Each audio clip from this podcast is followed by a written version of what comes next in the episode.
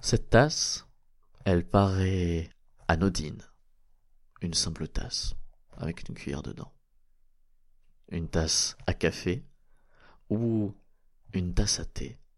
Et pourtant, pour moi, comme pour bien d'autres de mes collègues et bien d'autres chercheurs dans le monde entier, cette tasse est une des choses les plus importantes de notre journée. Ce n'est pas pour rien que beaucoup disent que le carburant des chercheurs, c'est ce café, c'est cette heure noire, cette fontaine de jouvence, cette eau de vie.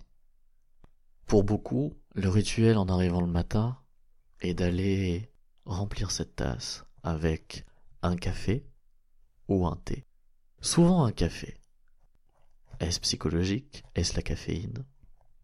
Personne ne le sait vraiment, mais en tout cas, sans ça, on se sent raplapla.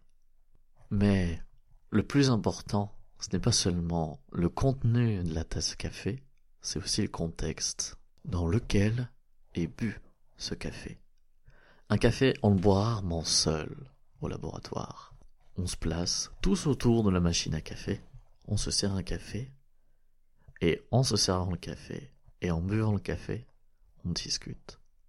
Ça peut paraître anodin, mais on discute de tout et de rien, de nos cours et de nos pépins. Alors, ces discussions, anodines au premier abord, font que un œil neuf se pose sur nos problèmes, sur nos projets, sur nos idées. Et cet œil neuf, pour beaucoup, permet d'avoir de nouvelles idées. Parler, c'est important. Et surtout, Contrairement à ce qu'on pourrait penser, le travail d'un chercheur, la recherche, c'est une aventure avant tout collective. Et quoi de plus convivial que de se retrouver devant notre tasse à café?